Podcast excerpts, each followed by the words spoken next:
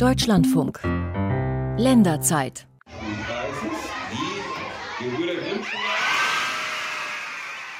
Ja, die Freude war riesig, als die Schülerinnen und Schüler der Gebrüder Grimm Schule mit dem Deutschen Schulpreis Anfang Juni ausgezeichnet wurde. Und hier in dieser Aula der Gebrüder Grimm Schule in Hamm-Bockum-Hövel sind wir heute zu Gast mit der Länderzeit. Am Mikrofon begrüßt Sie dazu Bettina Köster. Hamm-Bockum-Hövel, das liegt nordöstlich äh, vom Ruhrgebiet, also der nordöstliche Zipfel sozusagen. Und äh, die Grundschule hier bei der wird Spielen und Lernen ganz eng miteinander verknüpft. Das sieht man schon auf dem ersten Blick, wenn man hier zur Schule kommt. Da stehen Märchenfiguren im Garten von den Gebrüder Grimm, also Rotkäppchen und die Bremer Stadtmusikanten hängen hier am Fenster in der Schule. Und an dieser Grundschule wird nicht nur Spielen und Lernen ganz eng miteinander verknüpft, verknüpft. Was man auf den ersten Blick nicht erkennt, ist, dass hier Selbstverantwortung beim täglichen Lernen und Wertschätzung der Schülerinnen und Schüler ganz groß geschrieben werden. Hier werden beispielsweise mehr Lobbriefe als blaue Briefe verschickt. Wir wollen Ihnen heute diese Schule etwas genauer vorstellen und herausfinden, was an der Gebrüder Grimm Schule anders läuft als an anderen Schulen in der Republik und ob sie vielleicht auch Vorbild sein kann für andere Schulen. Und da sind Sie natürlich auch wieder herzlich eingeladen, liebe Hörerinnen und Hörer, Ihre eigenen Erfahrungen mit einzubringen oder Fragen, die Sie haben, können Sie gerne stellen. Während der Sendung sammelt die für Sie Dörte Hinrichs und sie wird sich dann auch melden. Die Telefonnummer, unter der Sie anrufen können, ist die 00800 44 64 44 64. Noch einmal 00800 44 64 44 64. Oder Sie schreiben eine Mail an länderzeit.deutschlandfunk.de. Ja, Herr Wagner, der Schulleiter, lacht auch schon, erinnert sich noch an den Jubel hier in der Aula. Wie war denn das für Sie, als Sie das gehört haben, dass Ihre Schule zur besten Schule des Jahres wurde? Ja, das war schon ein ganz einmaliges Erlebnis. Also das habe ich in meinem Leben so tatsächlich noch nicht erlebt. Ich habe das schon mal verglichen. Hört sich vielleicht ein bisschen seltsam an, aber so, als wenn man so heiratet oder so. Ja, also es war was ganz, ganz Besonderes oder im Lotto gewinnt oder so. Es war wie ein Ritterschlag.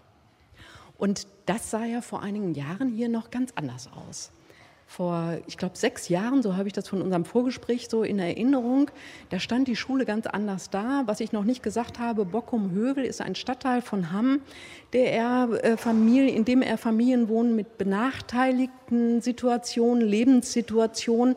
Die Schule war eher gebrandmarkt als Brennpunktschule, stand kurz vorm Schließen.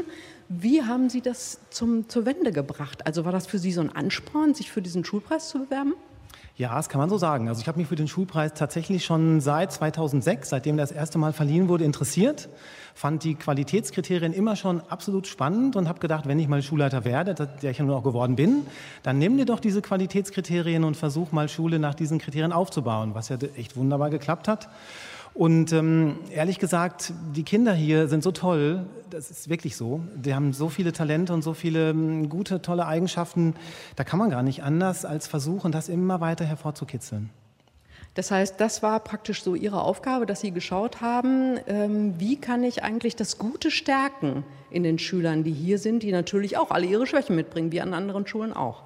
Ja, also ehrlich gesagt tat es mir manchmal ein bisschen leid, wenn ich gesehen habe, dass Kinder auch so ihre Päckchen zu tragen haben. Also wir sprechen ja oft von Zitronen, dass wir so sagen, das sind so die Zitronen, die wir alle Menschen eigentlich im Leben so immer wieder erleben, unsere Kinder auch. Und für mich war immer wieder so die Frage, wie können die denn überhaupt lernen, wenn vielleicht zu Hause mal eine Familie zerbricht, wenn irgendwie beim Geburtstag irgendwas schief läuft. Also Dinge, die in Kinderköpfen vorgehen. Und das habe ich erlebt oder haben wir auch eben alle gemeinsam gesehen, dass das immer wieder so ist. Und dann, dann merken wir, wie die Kinder Schwierigkeiten haben zu lernen. Und wir haben gesagt, Mensch, das, das muss ja nicht sein. Wir wollen auch nicht als Schule noch quasi einen oben draufsetzen. Also wir wollen nicht noch mit einem blauen Brief kommen und mit Fünfen auf dem Zeugnis, wo vielleicht andere Dinge schon so nicht stimmen. Das tat uns riesig leid. Und deswegen haben wir gesagt, Wertschätzung muss so der erste Baustein vor allem Lernen quasi sein, weil Wertschätzung eben zu gutem Lernen führt. Das wird oft gebraucht, dieser Ausdruck Wertschätzung. Wir brauchen mehr Wertschätzung in der Gesellschaft, wir brauchen mehr Wertschätzung an Schulen. Was heißt das ganz konkret? Das heißt erstmal, dass man sich gegenseitig so annimmt, wie man ist. Wenn man sich vorstellt, wenn man sich mal so in die, in die, Lage versetzt, dass wir alle unterschiedlich sind und das einfach mal versucht zu akzeptieren und vielleicht auch mal drüber nachdenkt, welche Hintergründe meinen Gegenüber vielleicht zu irgendeiner Sache bringen, die mir jetzt nicht so gefällt, ich aber vielleicht doch merke, er hat aber seinen Grund dafür, dann kann sich mein Kopf tatsächlich umstellen. Also das ist so der Beginn. Wir reden auch von Inklusion und ich glaube, das trifft es auch tatsächlich, dass man so, dass man erstmal so hin auf den anderen schaut, wer ist das? Ähm, warum ist er so? Ich versuche das zu verstehen, versuche mich da hineinzubegeben und dann aber auch aktiv hingehen und mal überlegen, was ist denn da vielleicht bei demjenigen besonders gut? Ähm, sich im Kopf mal vorstellen, irgendwie, wie hat er sich verhalten, wie, wie ist er mir gegenüber und dann ohne irgendeinen heimlichen Lehrplan einfach mal hingehen und sagen, mal, das hast du richtig gut gemacht. Jetzt hängen hier in den äh, Fluren teilweise so kleine Spiegel und darunter steht, Du bist schön beispielsweise. Das heißt, die Schülerinnen und Schüler können sich hier direkt auch jeden Tag mal angucken und sich auch selber so eine Bestätigung geben, dass sie ein wichtiger Teil dieser Schule sind. Und in eine Klasse, in eine Elefantenklasse, so wird es hier genannt, Elefanten sind übrigens die Wahrzeichen auch von Hamm, da hören wir doch jetzt mal rein, wie das Lernen denn vielleicht auch ganz anders hier ausschaut als an anderen Grundschulen mit Eva Maria Götz. Ja, ich stehe hier in der Elefantenklasse. Und hier die Schüler, das sind jetzt wirklich die großen Elefanten dieser Schule. Seit heute nämlich sind sie die Viertklässler, also die Ältesten. Und äh, ich würde jetzt gerne mal von euch wissen, habt ihr euch heute am ersten Schultag eigentlich hier auf die Schule wieder gefreut? Ich hatte Ihnen gesagt, Sie können auch Nein rufen, wenn Sie möchten. Aber das war ja nun ein sehr einstimmiges Urteil. Und ich gehe mal hier ein bisschen rum und ich fange mal mit der Esma an. Esma, worauf hast du dich denn gefreut heute? Dass ich meine Klassenlehrerin sehe und meine Klassenfreunde. Donnerwetter, das war schon mal eine klare Aussage. Wer bist du? Wie ist dein Name? Medina. Bedina, worauf hast du dich gefreut? Ich habe mich auch auf meine Freunde und auf meine Klassenlehrerin gefreut. Mhm.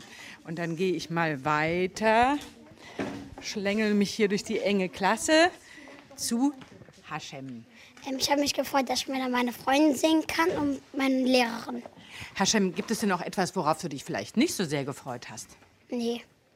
Alles gut hier? Ja. Wie sieht es bei dir aus? Wie ist dein Name?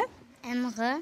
Emre, wie hast du, hast du dich gefreut oder gab es Dinge, worauf du jetzt hier nicht so richtig Lust hast? Nein. Nein, na gut. Ähm, ihr habt alle Zettel vor euch liegen und auf diesen Zettel steht drauf mein Ziel.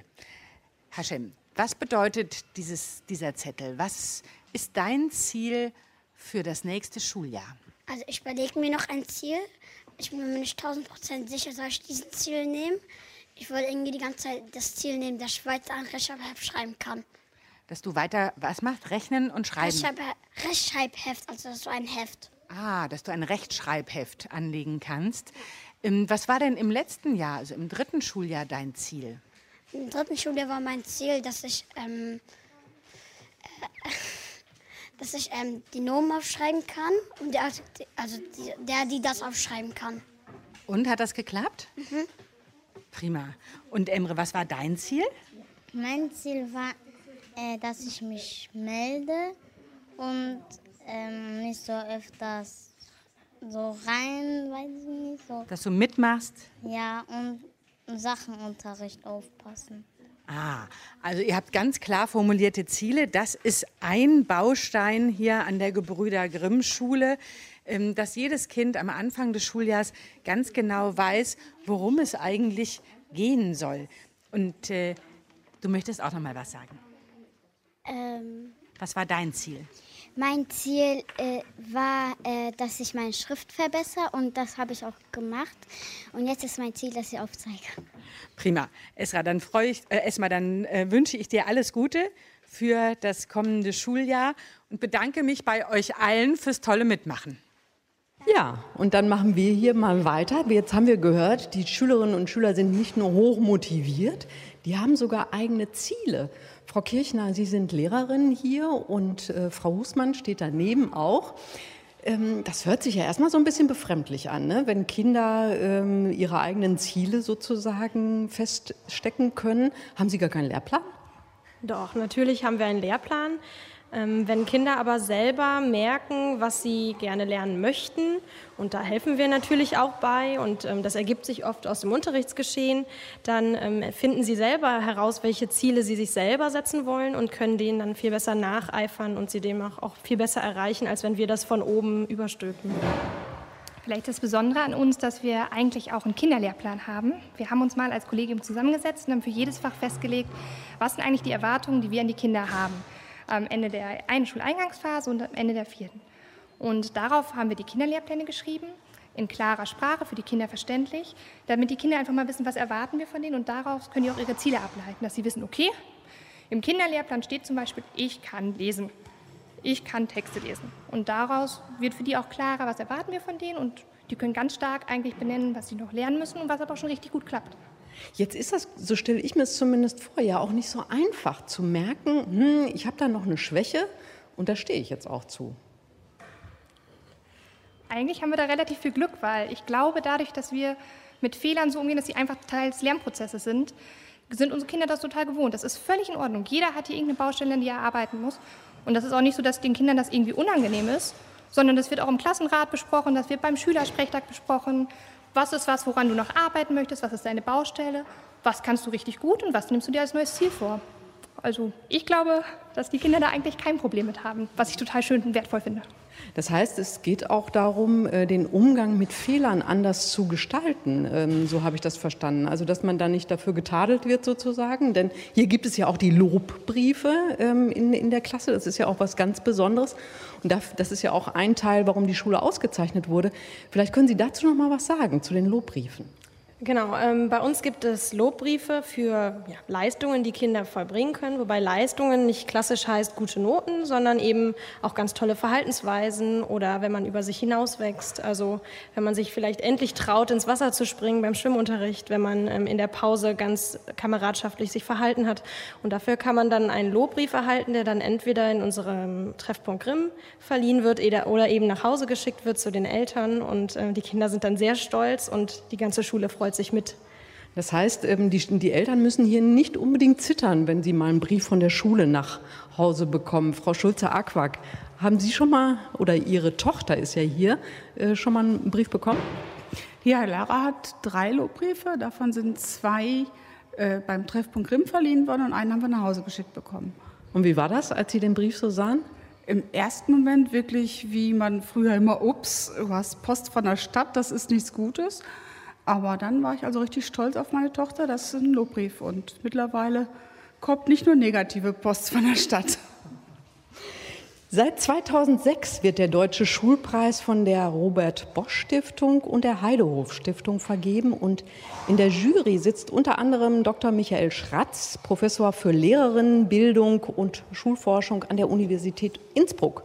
Und von dort aus ist er jetzt auch zu uns geschaltet. Herr Schratz, was hat denn aus Ihren Augen die Gebrüder Grimm Schule zum Gewinner werden lassen, als Sie hier waren? Hallo zunächst aus Innsbruck und herzliche Grüße nach Hamm. Äh, schön an den Herrn Schulleiter Wagner und das ganze Team dort, das wir ja damals anlässlich unseres Schulbesuchs als Jury äh, kennengelernt und schätzen gelernt haben. Was, wie, was, uns wirklich beeindruckt hat und schlussendlich auch zum Preis, zum Siegespreis beigetragen hat, ist, dass diese Schule ein ganzheitliches Konzept hat und zwar merkt man das, wenn man an die Schule hineingeht. Es gibt, das merke ich immer wieder, stöhnende Schulen oder atmende Schulen. Und das ist wirklich eine atmende Schule.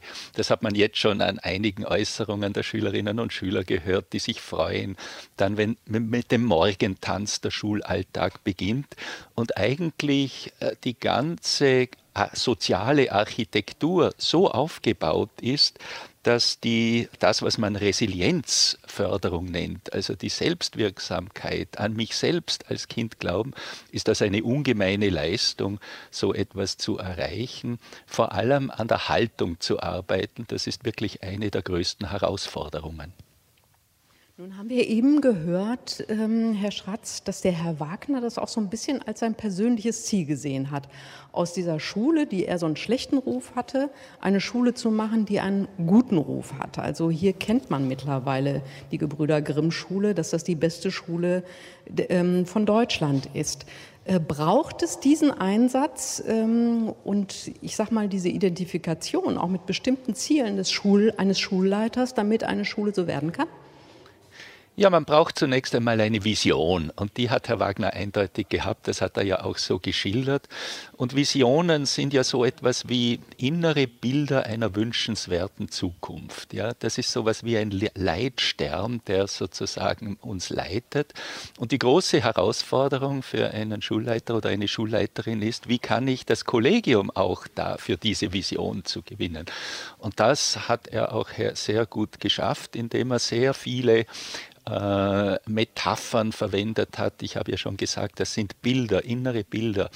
Und Bilder sind immer etwas, was öffnet, äh, während wenn man jetzt lange Sätze hat, die schließen eher, die machen eng, die machen es mühsam. Und das spiegelt sich ja dann auch im Leitbild Lachen, Leisten, Lesen wieder. Das heißt, die Schüler kriegen das mit. Hier geht es darum, äh, wir sollen freudvoll lernen, wir sollen auch was leisten und wir sollen durch das Lesen die Welt erschließen können. Herr Dr. Schratz, Sie waren ja auch richtig vor Ort hier. Das heißt, äh, wenn Sie Jurymitglied sind, dann ist das nicht nur, dass Sie sich im Internet anschauen, was ist Motto, das Motto der Schule, sondern Sie kommen richtig hier hin. Und Frau Schulze-Aquak hat beispielsweise mir erzählt, dass Sie durchaus auch immer wieder nachgefragt haben. Ist das wirklich so? Ähm, das heißt, Natürlich. Wie viel Zeit haben Sie hier verbracht? Naja, zunächst geht es ja darum, dass wir in den Bewerbungen schriftliche Unterlagen bekommen. Und hier haben wir natürlich gesehen, dass viele Schulen versuchen, sich möglichst gut selbst darzustellen, was natürlich der Fall ist, wenn man sich um einen Preis bewirbt.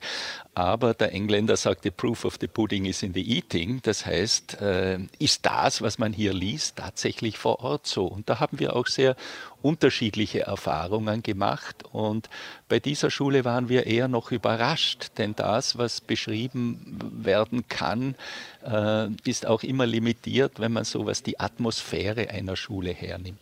Und es kommt ja nicht nur ein Einzelmensch wie ich, sondern wir kommen als Team und dadurch versuchen wir natürlich an diesen zwei Tagen, die wir dann am Schulort verbringen, möglichst viel Zeit mit einzelnen Eltern, mit Partnern der Schule zu sprechen, wie auch der örtliche Polizist uns gesagt hat.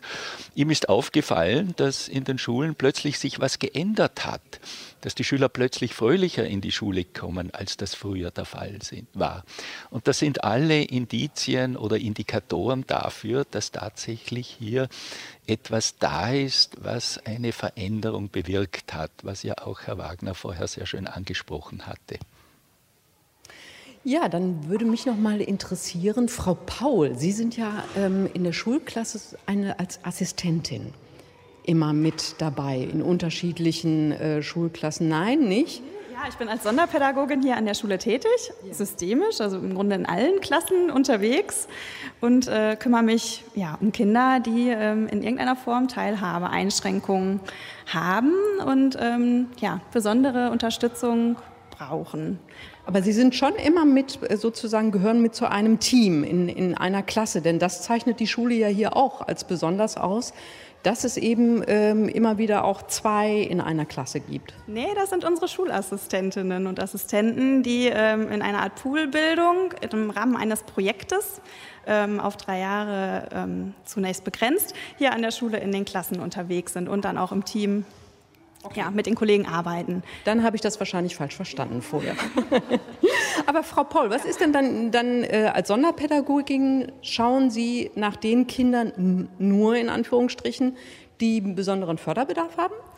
Ja, natürlich auch, wobei ich sagen muss, dass mir dieser Begriff Sonderpädagogik gar nicht so gefällt. Also hier sind alle Kinder besonders und alle Kinder haben Talente und vielleicht auch Dinge, die sie noch üben müssen oder weiterentwickeln. Und äh, wir schauen auf alle Kinder gleichermaßen. Alle Kinder haben ja einen Förderplan. Das sind jetzt nicht nur Kinder mit sonderpädagogischem Förderbedarf, sondern alle Kinder, weil sie eben besonders sind und besondere Unterstützung zur Teilhabe benötigen. Oder das heißt, sie sind für alle da. Also Sie, Sie schauen bei allen, wenn irgendjemand Unterstützung braucht, sind Sie da. So sehe ich mich ja, doch. Hm? Genau. Und das schauen wir uns gleich natürlich nach den Nachrichten noch mal genauer an. Wenn Ihnen in der Zwischenzeit Fragen gekommen sind, rufen Sie gerne an 00800 44 64 44 64 ist die Telefonnummer und Dörte Hinrichs wird sich dann im Laufe der Sendung mit Ihren Fragen oder Anmerkungen melden.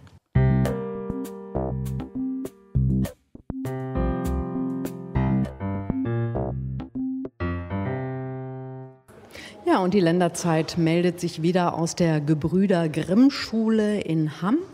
Das ist eine Grundschule, die ausgezeichnet wurde zur Schule des Jahres 2019. Und wir haben jetzt eben schon in der ersten halben Stunde gehört, was unter anderem dazu geführt hat, ist nicht nur die ausgeprägte Lobkultur, die man hier hat, sondern Wertschätzung wird ganz groß geschrieben der Kinder. Also die Schwächen sind beispielsweise nicht wirklich, werden nicht so als Schwächen äh, benannt, sondern das sind eher die Zitronen, die man so mitbringt, die jeder von uns auch hat. Und ähm, die Fehlerkultur ist vielleicht auch ein bisschen anders als ähm, an anderen Schulen. Was mich jetzt noch ähm, interessieren würde, Herr Wagner, ist, ähm, Sie haben ja eben gesagt, Wertschätzung steht ganz groß ähm, bei Ihnen. Wie haben Sie denn dieses Umdenken geschafft, auch im ganzen Kollegium? Auch de, ähm, der Herr Schratz hat gesagt, es hat ganz viel damit zu tun, dass man mit inneren Bildern arbeitet. Die Zitrone hatte ich als Beispiel. Wie haben Sie das ins Kollegium transportiert? Also ich glaube, das hat auf der einen Seite ganz viel mit Vorbildsein zu tun. Also ich glaube, dass wir Schulleiter da eine ganz große Vorbildfunktion haben, wie wir uns selbst verhalten. Sind wir transparent? Sind wir wertschätzend? Sind wir offen?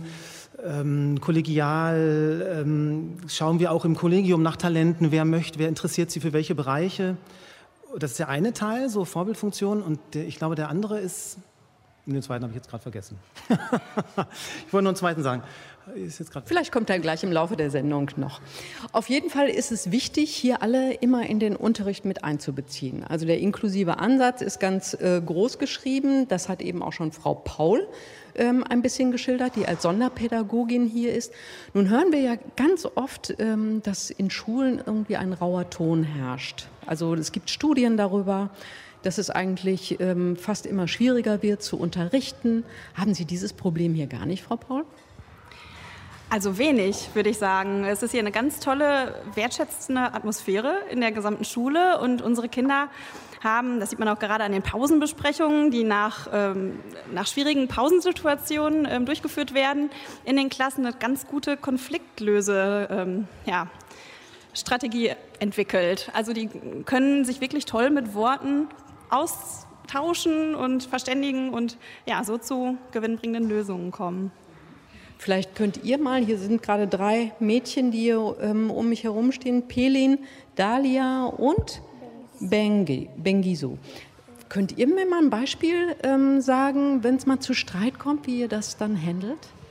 Also bei uns in der Klasse war das so, dass wenn jemand Streit hatte, dass ähm, die Person die andere Person aus dem Klassenraum oder aus unserer Klasse geholt hat und wir das so mit, also die haben, die haben sich erstmal gesagt, wieso sie sich ärgern und danach haben, haben sie sich wieder vertragen, weil, ähm, weil wir verstehen uns hier sehr gut alle zusammen. Es gibt nicht so oft Streit in unserer Klasse. Es gab einmal in der Woche oder einmal in zwei Wochen bei uns immer Streit, also sehr selten. Und wird hier gar nicht mal so gehänselt oder so? Ich kenne das aus meiner Schulzeit. Nein. Nein, also wir hänseln nicht. Auch wenn, dann wissen wir alle, dass ähm, wir dann auch äh, Ärger bekommen, weil wir haben immer Respekt vor anderen.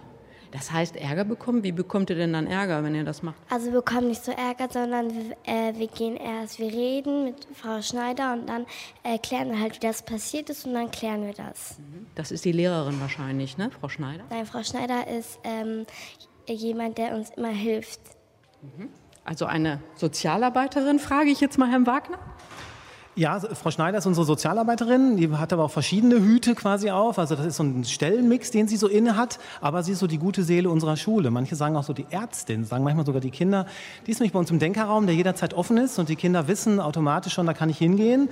Da kann ich hingehen, manchmal muss ich auch hingehen, das gibt es bei uns natürlich auch, dass auch mal schon mal Kinder dort auftauchen müssen, aber da kann es eben mal vielleicht auch einen Erziehungsvertrag geben, Ab und zu auch mal eine Ordnungsmaßnahme, das passiert eben auch. Aber es gibt auch ganz oft Kakao, es gibt da auch das Kuschelsofa, wenn es einem wirklich mal nicht gut geht, man Bauchschmerzen hat oder wie auch immer. Oder auch, weil man vielleicht sich in der Emotionalität eben weiterentwickeln möchte. Da werden, dort werden Kurse angeboten für Kinder, die eben Interesse haben, da äh, sich weiter reflektieren zu können oder auch andere Kinder reflektieren zu können. Die gute Seele. Ähm, Herr Schratz, noch mal nach Innsbruck ähm, eine Frage. Äh, jetzt haben wir gehört, Streitschlichtung ähm, ist hier gar nicht so häufig notwendig. Wie ist das an anderen Schulen? Warum ist, das, ist es da notwendiger? Ja, es müssen alle Schulen unter diesen Bedingungen, unter denen sie heute arbeiten, nämlich nicht mehr einen Durchschnittsunterricht machen zu können, sondern auf die Vielfalt der Schülerinnen und Schüler eingehen zu müssen, Wege suchen, wie sie damit umgehen. Und äh, was diese Schule schafft, nämlich das durch das Klima, durch die Atmosphäre äh, zu schaffen, Beispiel diese Lobkarten, das ist an anderen Schulen dann natürlich viel starrer. Das heißt, es gibt dann beispielsweise nicht einen Denkerraum wie hier, sondern eine Timeout-Klasse. Das heißt, die Schüler werden beispielsweise herausgenommen, müssen dann in diese Timeout-Klasse gehen und äh, dort unter Beaufsichtigung sich wieder beruhigen, damit sozusagen überhaupt in den anderen Klassen der Unterricht so stattfinden kann, wie die Lehrkräfte ihn durchführen wollen. Aber es ist immer wieder ein Zeichen, wenn Schülerinnen und Schüler ernst genommen werden, wenn Respekt ihnen gegenüber gezeigt wird, dann gibt es auch viel weniger Grund, überhaupt aggressiv zu werden. Denn das ist etwas, was jeder Mensch möchte. Ich würde sagen, drei Dinge, die diese Schule so gut schafft. Erstens einmal wahrgenommen. Das heißt, werde ich so wahrgenommen, wie ich bin oder so, wie mich andere haben wollen. Das ist einmal schon die große Entscheidung. Und hier werden sie wahrgenommen, das hat Herr Wagner ja auch sehr schön angedeutet und auch äh, die, die Lehrkräfte, die am Wort waren. Das Zweite, welche Rückmeldung bekomme ich darauf? Und sehr oft an anderen Schulen kommt dann die Strafe, das darfst du nicht, das geht nicht, benimm dich und so weiter, was natürlich auch enorme Konsequenzen hat im Sinne des nicht ernst genommen werdens. An dieser Schule wird man ernst genommen, man kriegt Rückmeldung, toll, was du gemacht hast, ich glaube an dich und so weiter. Und das Dritte, das diese Schule auch schafft und die meisten anderen Schulen nicht, ihnen etwas zutrauen, den Schülerinnen und Schülern, an das sie selber gar nicht glauben. Und da können Menschen über sich selbst hinaus wachsen. Wie bekommt man das denn hin, dass das auch an anderen Schulen mehr Schule macht? Ja, das ist eine große Frage, die sich äh, die Stiftungen, die diesen Schulpreis ausschreiben, ja gemacht haben. Sie wollen ja nicht nur sozusagen die Leuchttürme im System aufzeigen, sondern sie wollen, dass dieses Wissen, das in diesen Schulen ist, diese Schätze, dass die auch geteilt werden und woanders entsprechend äh, berücksichtigt werden. Und darum gibt es natürlich äh, auch die Aufnahme dieser Schulen, dieser Siegerschulen in ein eigenes Netzwerk, das ist organisiert durch die Deutsche Schulakademie, die ihren Sitz in Berlin hat und auch äh, Robert Bosch Stiftung und der Heidehof Stiftung zugeordnet sind. Und dort werden diese Schulleiterinnen und Lehrkräfte aus diesen Schulen dann als Multiplikatoren sozusagen oder wie Herr Wagner das gesagt hat, als Vorbilder aktiv andere Schulen bekommen ein Geld dafür, dass sie entsprechend hospitieren gehen. Die dürfen dann zwei äh, Lehrkräfte einer Schule eine ganze Woche an einer Schule verbringen. Und das ist schon etwas, das muss man spüren. Man muss dort gewesen sein, so wie wir das auch als Jury erlebt haben. So etwas kann man nicht vom Papier herauslesen. Ja, und das spürt man tatsächlich, denn die drei Mädchen, die ich eben befragt habe, die hier bei mir stehen, die haben sich nämlich ganz spontan entschieden, hier mitzumachen. Und vielleicht, Bengiso, kannst du noch mal was dazu sagen? Diese Lobkärtchen, die der Herr Schratz eben erwähnt hat, ne? was, was sind das für welche? Hast du da schon mal eine bekommen? Äh, ja, ich habe eine bekommen. Ähm, das sind dafür da, dass du weißt, dass du hierher gehörst und dass du auch weißt, wenn du eine gute Tat machst, dass du auch für äh, jemand anderes ein Vorbild sein, also dass du ein Vorbild bist, dass du es auch so schon mal weißt und die Lehrer geben dir das oder deine Freunde geben dir das, weil du einmal weißt, dass die, dass die, die dich toll finden. Und auch wenn du dich nicht toll findest, kannst du sehen, dass andere um dich herum dich toll finden. Oder wenn jemand dir sagt, du bist gar nicht toll, dann weißt du, ähm, nein, sie und sie finden mich toll. Dann kannst du immer zum Lobkärtchen gucken. Okay, dann kannst du da noch mal drauf gucken, wenn es dir gerade nicht so gut geht. Was hier auch ganz groß geschrieben wird und worüber wir noch nicht so richtig gesprochen haben, ähm, ist die Elternarbeit an der Gebrüder Grimm Schule. Das ist so ein wichtiger Angelpunkt. Hier gibt es einen Elterncafé regelmäßig und Eva Maria Götz sitzt jetzt mit einigen Elternteilen zusammen und da hören wir mal, welche Rolle das spielt, das Café. Ja, ich bin hier im Reich von Frau Schneider, über die wir ja gerade schon etwas gehört haben, die Schulsozialarbeiterin. Und äh, ja, man sieht, dass sie hier wirklich auch die Ärztin ist. Hier liegt auch die, äh, hier steht auch die Liege, wenn es mal einem Kind äh, schlecht wird und wo man sich zurückziehen kann. Ähm, hier gibt es äh, natürlich auch Bücher und Schreibmaterial und Schreibtisch, aber es gibt vor allem einen runden Tisch in der Mitte, Blumen geschmückt. Und ich finde es enorm, dass hier heute am ersten Schultag immerhin sechs Mütter und oder fünf Mütter und ein Vater ähm, zusammengekommen sind und ähm, sich hier treffen. Und ich würde gerne als erstes mal von Jennifer Giesbrecht wissen, ähm, warum kommen Sie hierher? Was ist das Schöne für Sie hier in dieses Elterncafé zu kommen? Sie haben ja ein Kind in der zweiten Klasse. Ähm, ich muss sagen, das ist mein drittes Kind auf dieser Schule. Ähm, ich bin gern hier, weil man über Probleme reden kann, sich Hilfe holen kann, mal mit den Eltern sprechen kann, ähm, blödeln kann. Wir sind ja auch viele von ähm, Café Grimm hier, die das machen alle und ähm, wir planen auch und ja. Was ist das Café Grimm?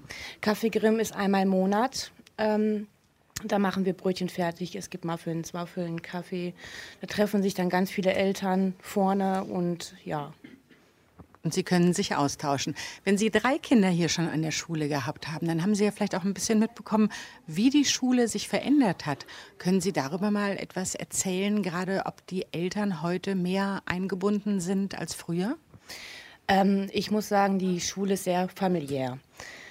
Man kann mit den Lehrern sprechen, mit dem Schulleiter. Also ähm, es hat sich viel verändert. Es ist schön geworden, besser geworden. Und ähm, wenn ich darüber nachdenke, würde ich noch ein viertes kriegen, wäre es hier zur Schule. Und es kommen sogar Mütter oder eine Mutter hierher, das ist Frau Krizio. Ähm, da sind die Kinder gar nicht mehr an, die Schule, an dieser Schule. Was treibt sie denn trotzdem hierher? Ja, das gute Leben hier an der Schule. Also es ist sehr schön und sehr gut und sehr, sehr, sehr familiär. Das heißt, Sie können sich auch austauschen. Sie haben für sich auch Leute gefunden, mit denen Sie hier morgens sich mal besprechen können. Ja, genau, das ist so. Ähm, an dieser Schule gibt es sehr viele Kinder auch mit migrantischem Hintergrund. Ähm, jetzt weiß ich gar nicht, ob die Frau Güler überhaupt sich noch als Migrantin hier bezeichnet oder nicht längst eine echte Hammerin geworden ist. Aber vom Namen her ähm, lässt das ja zumindest auf einen migrantischen Hintergrund schließen. Ich würde gerne wissen, ähm, wie ist denn von, aus Ihrer Sicht das Zusammenwirken der Mütter und Väter hier an der Schule? Sprechen Sie viel miteinander? Äh, ja. Äh, was soll ich denn sagen? Kommen Sie gerne hierher? Ich komme gerne hier und meine, meine Kinder kommen auch gerne hier. Und das ist sehr wichtig für uns, dass die Kinder wirklich äh, gerne zur Schule kommen, morgen aufsteht und glücklich zur Schule kommt und auch glücklich nach Hause kommt. Das ist schön, das hört sich gut an. Und wir haben noch einen Vater hier, den wollen wir natürlich auch zu Wort kommen lassen, Herrn Ulrich. Herr Ulrich, Sie haben mir im Vorgespräch erzählt, Sie haben fünf Kinder und der Jüngste ist jetzt hier auf der Schule, war vorher auf einer anderen Schule. Was hat Sie dazu bewogen, Ihren Jungen wechseln zu lassen? Ja, ich bin jetzt im 16. Jahr Grundschule. Wir haben fünf Kinder, haben Sie gerade gesagt. Und äh, unser Jüngster, der Danilo, war für uns das Nesthäkchen und immer was Besonderes. Also er hatte, hat ganz besondere Eigenschaften und auf der Schule, auf der er vorher war, da hatten wir so das Empfinden, ähm, dass die Kinder dort mehr äh, ja, das eben das klassische Bild, die Kinder müssen etwas leisten, die müssen den Normen entsprechen, die Noten müssen gut sein, in Rechtschreibung und, und so weiter muss ja alles super gut sein. Und gerade dort hat unser Sohn eine Schwäche und äh, von daher ist er gerade in diesem Bereich dann äh, angestoßen und wir haben die Welt nicht mehr verstanden, weil wir dachten, er ist ein super Junge, der besondere Talente und Eigenschaften hat. Aber das kam in der Schule nicht so durch und dann haben wir hier das Schulkonzept kennengelernt, haben uns die Schule angeguckt und sind dann nach den Osterferien dieses Jahr gewechselt. Und so wie wir gewechselt sind, hat sich auch unser Kind total verändert. Der Danilo ist jetzt hier gerne, Sie haben Lobbriefe angesprochen, er hat schon einen Lobbrief bekommen, der auch seine Qualitäten und seine besonderen Eigenschaften hervorgerufen hat. Und da merken wir einfach, der sagt jetzt, er geht gerne zur Schule, er ist total begeistert und es hat ein totaler Wechsel stattgefunden. Und von daher sind wir dankbar, hier zu sein und auch zu sehen, wie sich das hier entwickelt. Also das war ein erster Eindruck hier aus dem Elterncafé, wo natürlich Kaffee und Wasser und Säfte auf dem Tisch stehen und sicher noch weitere Gespräche jetzt stattfinden werden. Ja, danke schön an Eva Maria Götz. Ähm, jetzt haben wir gehört, die Eltern kommen gerne hierhin, fühlen sich hier unterstützt. Ich weiß das aber von anderen Schulen, dass Eltern nicht immer unbedingt so schnell erreichbar ist. Ist das bei Ihnen gar nicht das Problem? Dass wir Eltern erreichen, meinen Sie? Also, dass wir, ja, wir erwarten eigentlich gar nicht von jedem, dass er immer Zeit für Schule hat. Oft ist es ja so, dass Schule auf Eltern hinzutritt und sagt, ja, könnt ihr vielleicht irgendwo helfen, könnt ihr einen Kaffee machen, könnt ihr... Da habe ich manchmal ehrlich gesagt ein schlechtes Gewissen, weil Eltern das natürlich freiwillig machen. Auf der anderen Seite sind wir natürlich auch eine Demokratie, wo jeder eben sich einbringen kann und das auch gerne tun darf. Ja, und wenn Eltern dann sagen, ja, wir haben da Spaß dran, wir bleiben zum Beispiel eben auch über unsere Zeit der Kinder an der Schule hinaus gerne an der Schule, weil uns das einfach Spaß macht und wir mithelfen wollen, für die Kinder hier im Stadtteil zu etwas zu bewegen, dann freut uns das natürlich sehr. Das heißt, Sie haben jetzt keine Probleme mit, ähm, mit Eltern, ja, die Sie vielleicht ein bisschen mehr mit einbeziehen möchten, aber die dann doch nicht so kommen. Frau Husmann, Sie sinken? Ja, hat, das haben wir natürlich auch. Ähm, man muss manchmal, glaube ich, bedenken, dass unsere Eltern ja auch Schulerfahrung mitbringen. Und das waren vielleicht auch nicht immer die schönsten Erfahrungen. Und ich glaube, da ist ganz viel einfach Beziehungsarbeit. Aber ich habe die Erfahrung gemacht, dass wenn man genauso wie man die Schüler ernst nimmt, die Eltern auch ernst nimmt, auch in ihrer Rolle als Eltern und eigentlich kann man ja auch immer all ihre Sorgen nachvollziehen oder die Handlung, dann ja, entwickelt sich da auch ein Vertrauensverhältnis und ganz viel Beziehungsarbeit. Ich glaube, dass wir da ein, relativ viel Glück haben, dass wir da auch durch Frau Schneider wieder ganz viel richtig machen können, dass sie uns so weit vertrauen können, weil das ja auch einfach eine große Sache ist. Wir haben die Kinder von denen so lange und die sind so viel bei uns. Genau. Das heißt, Sie müssen einfach auch da sehr viel Empathie aufbringen. Das hört sich jetzt alles, wenn ich, das die, wenn ich die ganze Zeit so zuhöre, an, ähm, als wenn Sie einfach auch ein hohes Anforderungspotenzial, also an Sie gestellt wird, an, äh, an die Lehrerinnen. Empfinden Sie das auch so als im Vergleich zu anderen Grundschulen? Sie haben, Frau Kirchner, vorher an einer anderen gearbeitet? Ja, ich habe auch an einer anderen Schule gearbeitet und die Arbeit war sicher eine andere. Und dennoch würde ich sagen, komme ich hier besonders gerne hin, ähm, weil sowohl die Kinder ähm, kommen gerne, weil sie Spaß haben und so ist es hier auch. Wir sind ein sehr enges Team, sehr enges Kollegium. Wir arbeiten mit der ähm, Nachmittagsbetreuung sehr eng zusammen, egal welche Rolle, welchen Hut wir hier tragen. Ja, alle sind irgendwie gleichberechtigt, arbeiten mit und es macht viel Spaß. Und wenn es Spaß macht, kann man auch, glaube ich, besser gute Leistungen bringen. Das gilt eben auch für die Lehrer.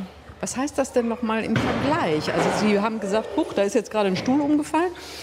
Ähm, Sie waren an einer anderen äh, Schule. Was war da jetzt anders? Sind Sie da nicht gerne zu hingegangen? Sind die Schüler da nicht gerne hingekommen?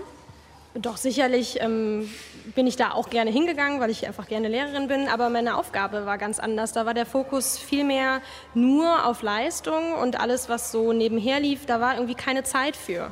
Und hier ähm, haben wir effektiv auch nicht mehr Zeit, aber wir nehmen uns oft mehr Zeit für die Dinge, die wichtig sind. Also wenn ein Kind mit Bauchschmerzen in die Schule kommt, weil zu Hause irgendwie was durcheinander war, dann kann ein Kind meines Erachtens einfach nicht richtig lernen. Und deswegen nehmen wir uns dann die Zeit, mit dem Kind zu sprechen. Vielleicht geht es zu Frau Schneider. Einmal eben erzählen, was los war und dann kann man auch wieder besser lernen. Es gibt ja auch äh, die Möglichkeit, äh, sage ich jetzt mal, dass die Kinder hier super lernen und dann aber zu Hause nicht mehr so gerne lernen wollen. Frau Schulze-Aquak hat mir das im Vorgespräch erzählt. Ähm, welche Rolle hat für Sie als Mutter dann dieses Elterncafé, von dem wir eben gehört haben, gespielt? Ich habe bei meiner Tochter einfach die festgestellt während der Schule, dass sie ADS hat und habe mich dann auch im Elterncafé austauschen können. Wie kann man Kindern mit ADS helfen oder auch mit ADHS überhaupt auch zu verstehen, was ist das, wie muss ich damit umgehen. Und da hat einfach auch die Schule mitgeholfen oder auch Verbindungen zu äh, Ärzten noch gekriegt. Und man kann dadurch einfach auch dem Kind besser vermitteln durch Spiele, die auch dann hier äh, durch diese Eltern, wie heißt das jetzt, Eltern Lernzeit, Workshop, dann eben Hinweise gekriegt. Wir haben über Eltern Workshop, wo was gemacht wird, wo man Tipps kriegt, wie man dem Kind zu Hause spielerisch besser helfen kann, dass es sich auf den Punkt konzentrieren kann und dadurch auch die Leistungen zu Hause abrufen kann. Das heißt, diese Workshops, die äh, sind durchaus sehr unterstützend für Sie gewesen. Also für mich persönlich waren sie sehr unterstützend, dass man einfach auch sagen kann oder Tipps kriegt, wie kann ich dem Kind spielerisch helfen, dass es zu Hause die Hausaufgaben besser hinkriegt, dass es in der Schule besser die Hausaufgaben hinkriegt und durch einfache Konzentrationsspiele, dass man sich länger auf den Punkt konzentrieren kann, dass es lernt, spielerisch da, sei es durch Geschicklichkeitsspiele, sich auf den Punkt zu konzentrieren, dass ich dann sagen kann, guck mal, das hast du da geschafft, das schaffst du jetzt in Mathe auch. Und das hat, hat also der Elternworkshop oder auch das Elterncafé, was dann Tipps gegeben hat dafür, mir persönlich sehr gut geholfen. Jetzt gibt, gibt, es ja immer wieder dieses Phänomen, wird öffentlich sehr oft darüber diskutiert, dass äh, gerade die Kinder und Jugendlichen sehr unruhig sind, sich eben nicht mehr so gut konzentrieren können, ähm, auch ungeduldig sind. Ähm, Frau Paul, vielleicht sind Sie da auch eher noch mal angesprochen. Ähm, was, was machen Sie mit den Kindern in Anführungsstrichen? Also ich denke, dass wir als Schule eine sehr bewegte Schule sind und das kommt diesen oder allen Kindern zugute. Also die Kinder sind nicht von, von morgens in der ersten Stunde bis mittags um halb zwei in ihrem Klassenraum, sondern sind unterwegs. Die Kinder besuchen unsere Lerninseln, äh, sie gehen in Projekte und Kurse und haben dadurch schon ja, Bewegung, die sie dann auch wieder frisch an die Arbeit gehen lässt. Das heißt, die fangen ja auch morgens hier mit Tanzen, wir haben das vorhin mal ganz kurz gehört, mit Tanzen an, um Viertel vor acht. Also wenn man zur Schule kommt, äh, darf man erst mal tanzen oder Fußball spielen draußen. Und äh, danach sollte man sich dann erst hinsetzen. Sie meinen also, die Bewegung zwischendurch macht, spielt eine ganz große Rolle? Ja, unter anderem. Klar wird auch in den Unterrichtssequenzen durch Phasenwechsel, wie man es kennt, und ähm, Rituale für eine Bewegung gesorgt. Aber ja, Jetzt hört man ja aber auch immer wieder, dass ähm, Kinder ganz häufig eher nur an sich denken. Also wird ja auch in unserer Gesellschaft tendenziell eher gefördert, dieses Ego-Denken. Wie schafft man es denn, dass ein Kind auch Empathie entwickelt? Ich denke, das ist die, die Haltung und die, ja, die Wertschätzung, die wir hier vorleben und auch die Empathie füreinander. Also wir sind jedes Mal wieder, oder ich persönlich bin jedes Mal wieder erstaunt und so froh, einfach wenn ich sehe, wie sich Kinder füreinander freuen können. Beispielsweise in dem Treffpunkt Grimm bei, dem, bei der Verleihung der Lobbriefe. Da ist keine Missgunst oder kein Neid oder so, da ist einfach Freude, ja, miteinander und füreinander, weil jedes Kind weiß, dass es auch dran ist. Ja. Das heißt, das Miteinander ist ganz, ganz wichtig, das sich miteinander freuen. Jetzt ist hier Niklas gerade zu mir gekommen. Wie ist denn das für dich? Freust du dich auch, wenn jemand etwas hier, dein Freund oder Schulkollege, was gut geschafft hat? Ja. Und wenn du selber was geschafft hast, wie ist es dann? Dann äh, freue ich mich auch. Und wie reagieren die anderen? Achselzucken kommt jetzt? Kommt keine Reaktion von den anderen, wenn du was Schönes gemacht hast? Doch. Sag mal, erklär mal. Hm, also, ähm, dann, äh. Ja, bist doch jetzt ein bisschen aufgeregt, ne? Vielleicht kann Dalia noch mal sagen, wie reagieren denn die anderen, wenn du etwas gut gemacht hast? Also die freuen sich halt mit. Sagen die dir das oder wie läuft das? Ja, die kommen halt quasi dann zu dir hin und sagen, du hast das gut gemacht, ich freue mich für dich. Das ist wahrscheinlich auch nicht unbedingt üblich in, in anderen äh, Grundschulen, Frau Husmann, oder? Nee, ich glaube eher nicht, aber ich glaube dadurch, dass wir das so vorleben und dass es so bei uns ja, sozusagen sitzt richtig in den Kindern drin. Ich hatte eine vierte Klasse und die sind ja vier Jahre bei uns gewesen und haben vier Jahre diese, ja, diesen Umgang, den wir miteinander pflegen, aufgesogen praktisch und da war es tatsächlich so, dass am Ende Kinder ganz von sich aus, zwei Mädchen, für jedes Kind ein Lobbriefchen geschrieben haben, so ein ganz kleines Lobkit mit einem total tollen, passenden Kompliment und haben die auf die Tische geklebt, einfach so. Und ich glaube, das zeigt eigentlich, dass unsere Kinder da ganz viel von aufgenommen haben und dass das einfach auch den Umgang miteinander so wunderbar hier macht. Und das stärkt dann wieder die Lernmotivation, Frau Kirchner, oder? Ja, im Endeffekt, ja, genau. Wer gerne sich wohlfühlt, der lernt auch gerne und besser. Und genau an dieser Stelle werden wir gleich noch mal weitersprechen und werden noch mal schauen, wie hier genau alles anders läuft und was sich verändert hat hier an der Schule, damit das Lernen eben besser wird. Ähm, die Lobkultur ist ein ganz, ganz wichtiger Punkt, aber eben auch die Wertschätzung. Und gleich nach den Nachrichten werden auch Sie zu Wort kommen, wenn Sie sich gemeldet haben, liebe Hörerinnen und Hörer. Und wir werden hier noch eine halbe Stunde dann weiter diskutieren. Deutschlandfunk Länderzeit. Herzlich willkommen zum dritten Teil der Länderzeit mit Bettina Köster am Mikrofon. Und wir sind zu Gast in der Gebrüder Grimm Schule in Hamm in Westfalen. Und äh, hier ist das Erfolgskonzept das Loben, aber nicht nur das Loben, sondern das gesamtheitliche Konzept ist eigentlich anders als an anderen Grundschulen. Und Frau Husmann, Normalerweise ist es ja so, dass man hier bestimmte, dass man an Grundschulen, wenn man in die Schule kommt, erstmal so einen Stundenplan hat und äh, hier setzen sich die Kinder aber ihre eigenen Ziele und das Schuljahr ist anders strukturiert. Wie? Genau, wir haben das Schuljahr im Grunde in drei verschiedene Epochen aufgeteilt. Das eine ist die Basisepoche, das wäre so der klassische Unterricht bei der Klassenlehrerin, natürlich dabei auch Lerninseln nach wie vor geöffnet, damit die Kinder weiter an ihren Talenten arbeiten können und auch verschiedene Förderkurse, aber da ist es mehr im Klassenverband. Dann haben wir zusätzlich noch die Kursepoche. Da ist praktisch die Stundenzahl ein bisschen anders aufgebrochen. Die zweite Stunde ist bei uns eine Kursstunde dann. Und da gehen die Kinder in verschiedene Kurse, um an verschiedenen Baustellen zu arbeiten. Das ist eigentlich total super, zum einen für die Kinder auch. also das heißt, wenn zum Beispiel jemand meint, das haben wir vorhin mal gehört, er muss noch Schreiben üben, dann geht er jetzt in, in so eine Gruppe rein. Perfekt, genau so ist es nämlich. Wir haben verschiedene ähm, Basiskompetenzen festgelegt, die wir von jedem Kind erwarten. Sowas wie ich, eine Handschrift, die lesbar ist, das Stellenwertsystem verstehen, sinnentnehmendes Lesen. All diese verschiedenen Dinge haben wir festgelegt und diese sind die Dinge, die die Kinder trainieren müssen. In Absprache mit den Kindern schieben die Kinder sich dann eigenständig in die Kurse und arbeiten da an ihren Baustellen. Das ist für die Kinder total super, weil die wirklich konkret an ihren Zielen arbeiten können, was man so mit 30 Kindern nicht schafft. Wenn man dann auf einmal feststellt, oh jemini, oh jemini, Stellenwertsystem klappt noch überhaupt nicht, dann ist es gar nicht so tragisch, weil man sagen kann, okay, ich glaube, daran müssen wir arbeiten. Wie sieht es aus mit dem Stellenwertkurs?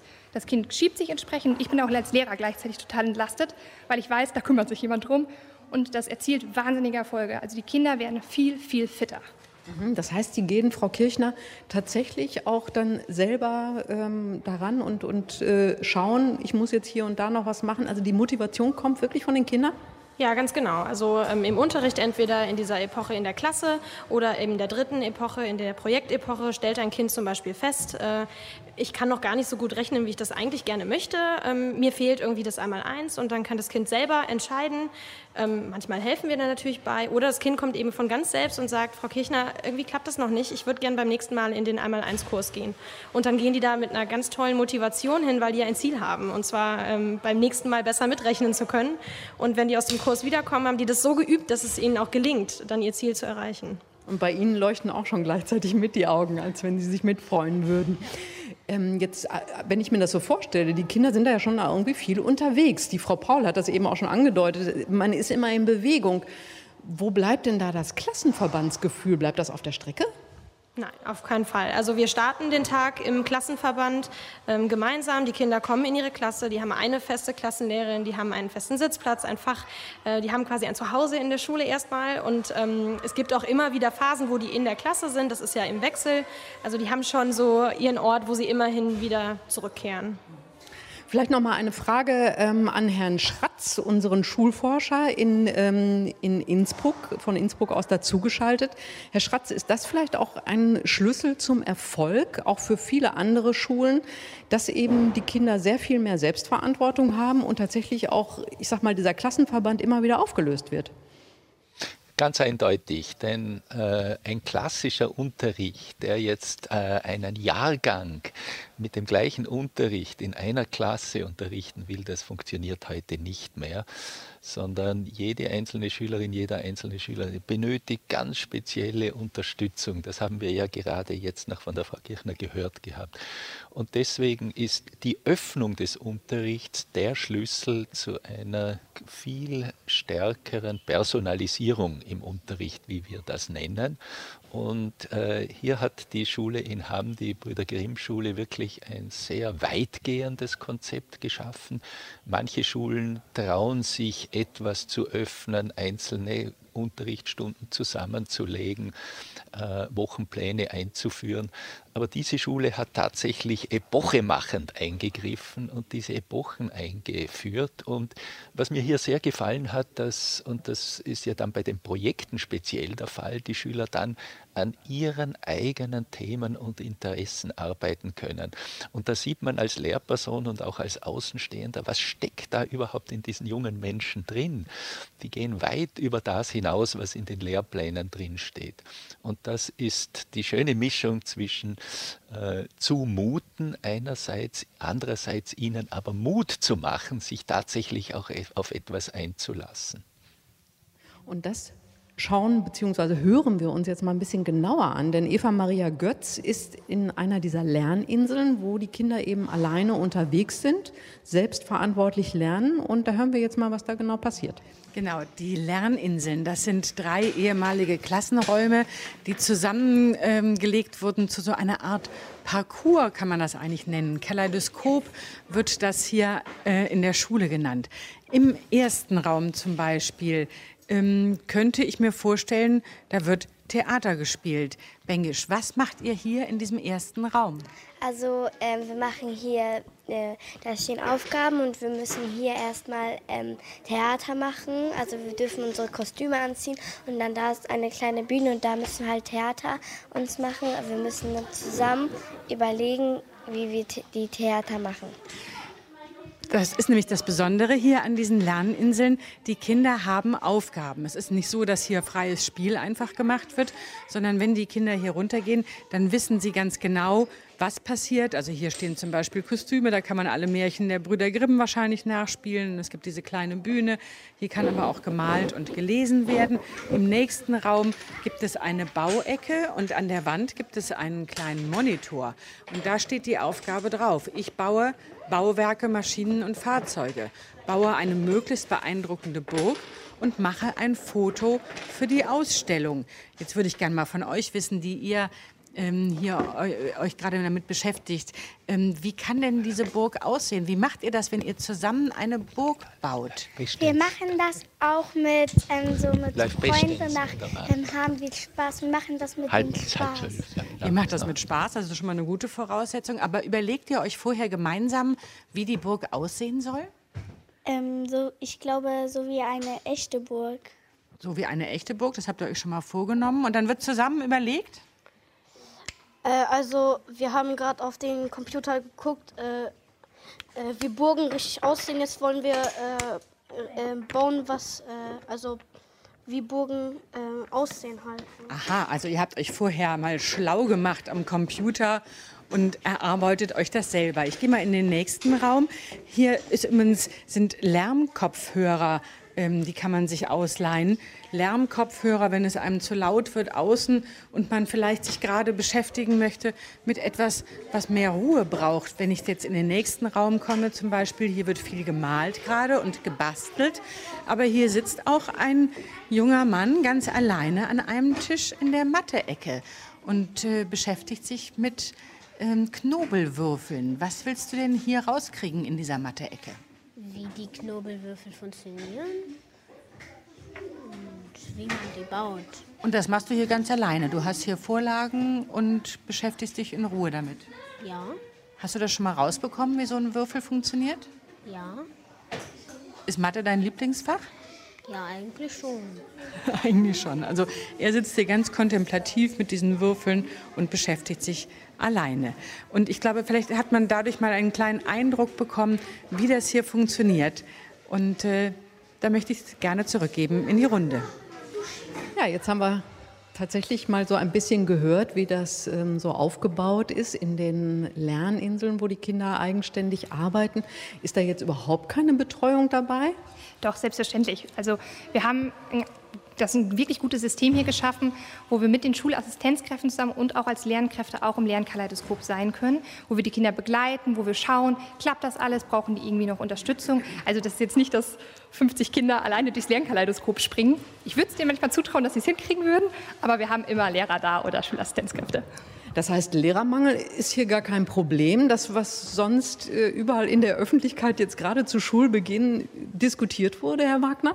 Naja, wir sind, wir sind zurzeit gut besetzt, das kann man so sagen. Wir, sind also, wir haben auch keine Fehlstellen oder so. Ich kann das nachvollziehen, dass viele Schulen darunter leiden.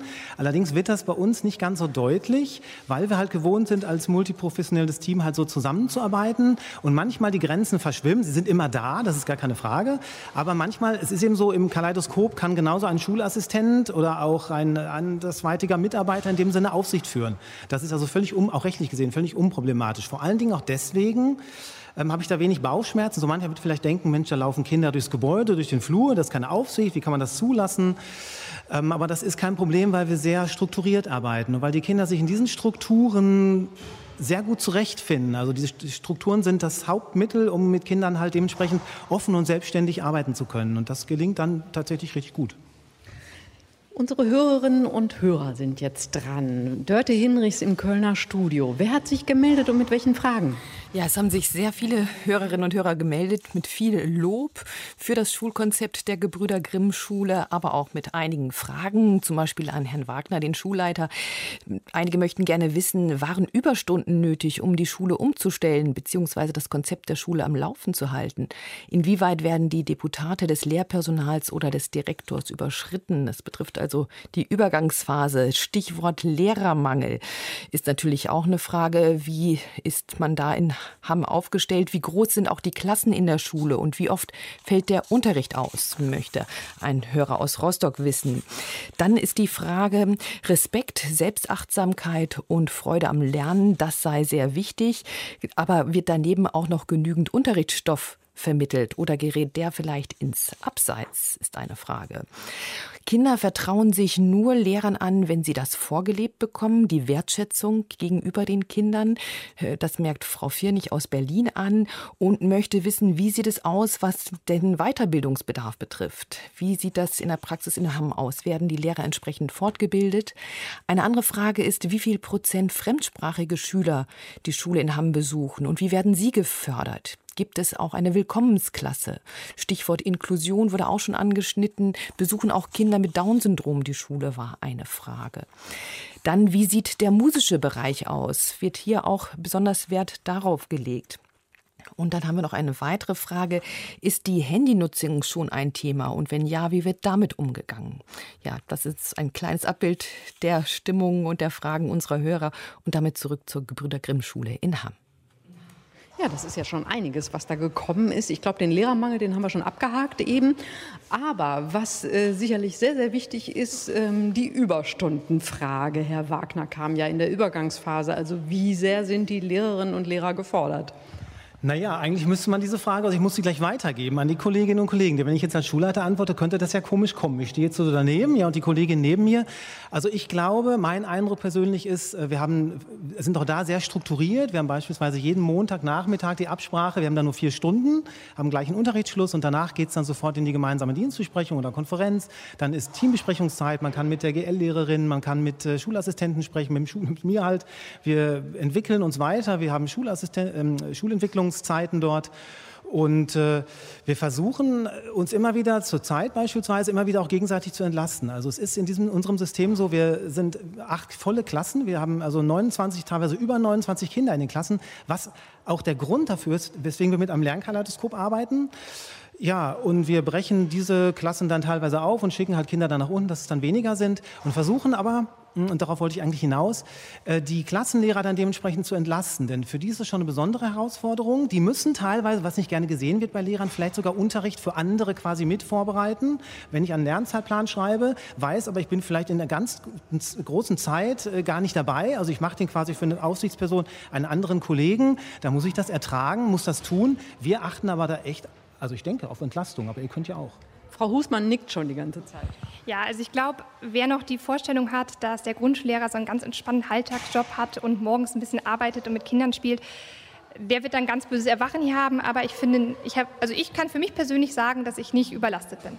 Ich arbeite gerne, ich arbeite wahrscheinlich auch ein klein bisschen mehr, als ich rein theoretisch müsste, aber auch, weil ich es gerne mache.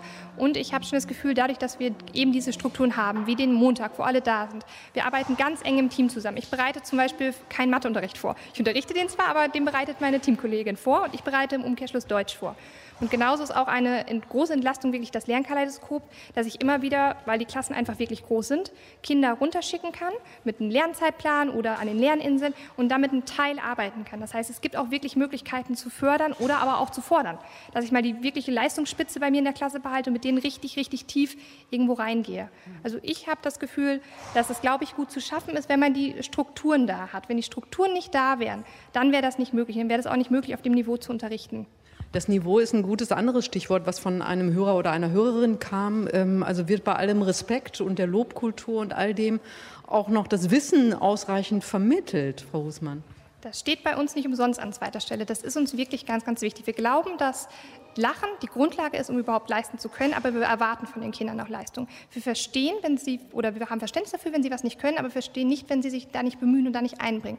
Und damit dieses Leisten funktionieren kann, haben wir die Kurse, wir haben die Projekte, wir haben die Lerninseln, wir haben Lernzeitplan, wir haben ganz viele Absprachen mit den Kindern beim Schülersprechtag, wir arbeiten eng mit den Eltern zusammen.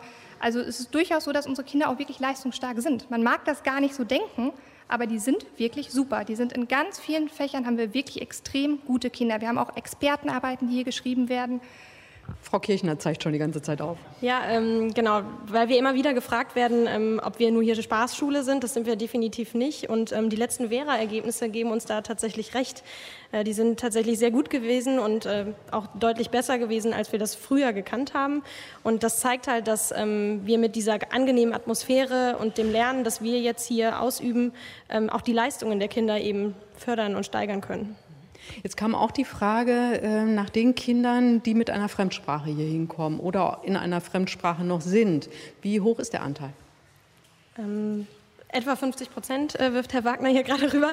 Ähm, genau, aber im Prinzip ist es für unsere Arbeit egal, weil jedes Kind ist irgendwie besonders, äh, egal ob es ähm, zu Hause eine andere Sprache spricht, ob es vielleicht noch gar kein Deutsch kann.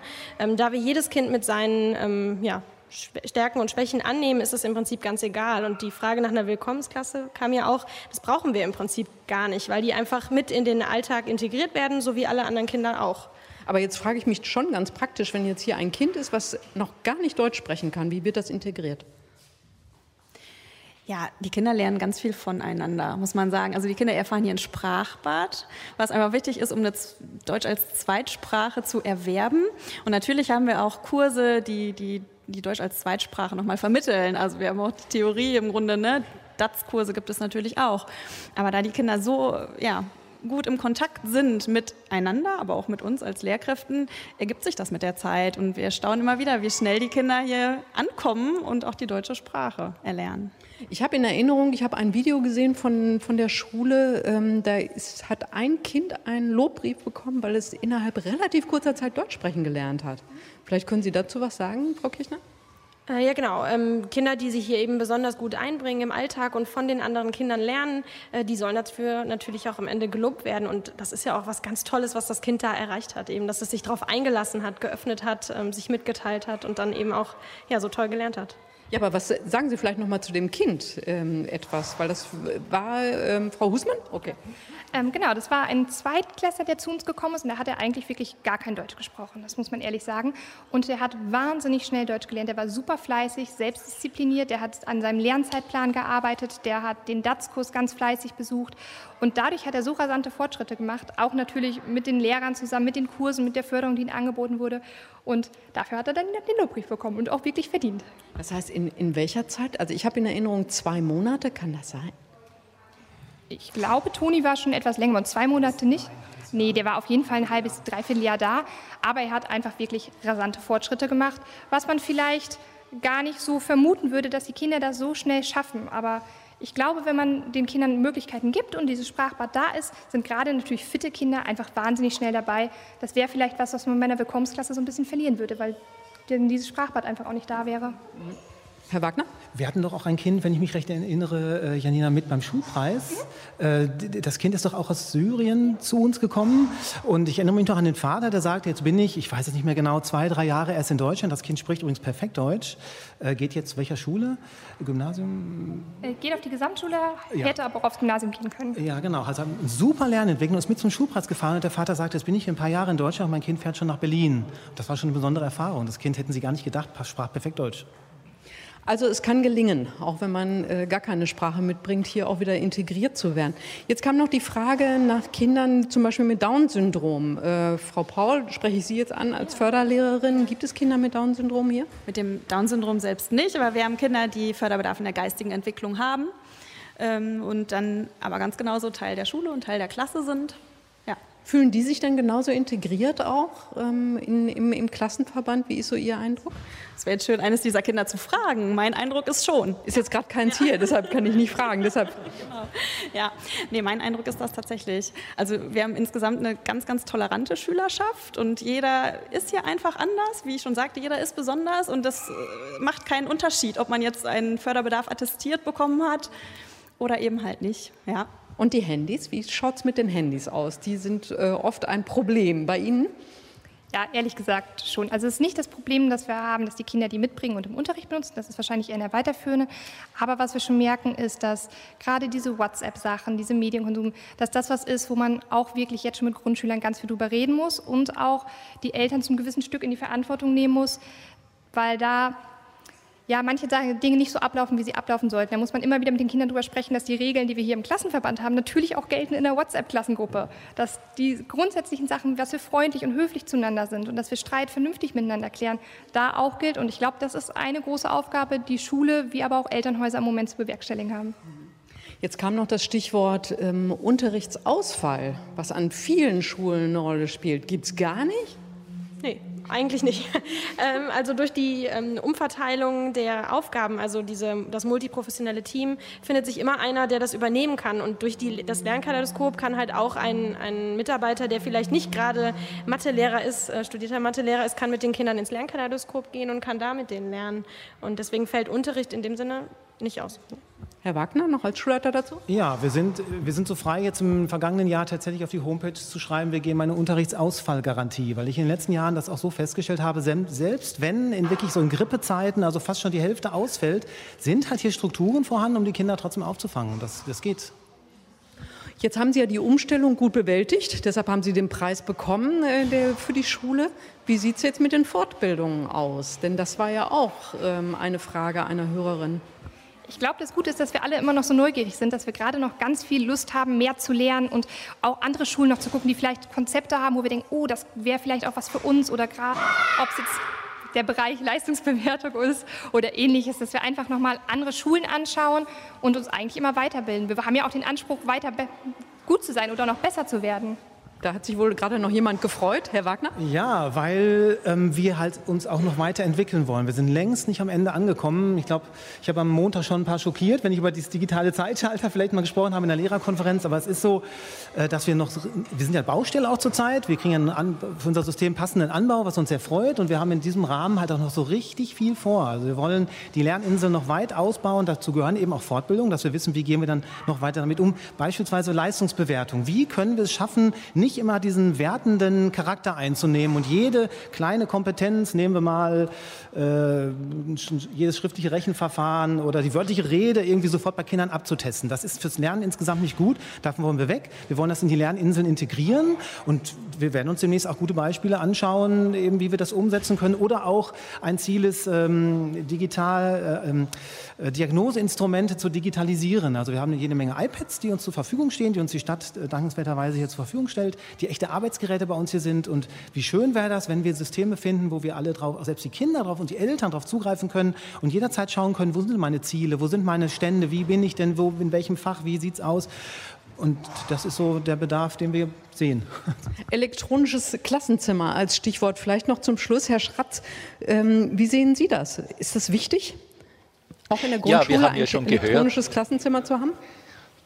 Ja, das Klassenzimmer muss nicht elektronisch sein, aber die jungen Menschen müssen fit gemacht werden. Wir haben das schon mit den WhatsApp gehört. Ansonsten bildet sich hier eine Second World, eine zweite Welt, die ganz anders als in der Schule ist. Wir müssen uns konkret damit auseinandersetzen und die Schüler damit konfrontieren, dass es eben heute die Digitalisierung vor allem in den Berufen dieser jungen Menschen in der Zukunft immer wichtiger wird. Und da habe ich ja schon gesehen, dass an der Schule die Schüler mit dem USB-Stick umgehängt selbstständig dann in diese Lerninseln gehen und sich selbstständig an diese moderne Technik äh, heranmachen. Es hat auch immer Displays am Rand gegeben. Also insofern finde ich schön, wenn Herr Wagner jetzt sagt, jetzt stellen wir uns hier noch einmal dieser zukünftigen Herausforderung, denn das ist eine, die uns gesellschaftlich ganz stark in Zukunft betreffen wird. Danke und da wünschen wir Ihnen viel Erfolg bei der weiteren Umstellung und danke, dass wir zu Gast sein durften bei der Gebrüder Grimm Schule in Hamm. Und jetzt geht es im Programm weiter mit Umwelt und Verbraucher am Mikrofon. Sagt Tschüss, Bettina Köster.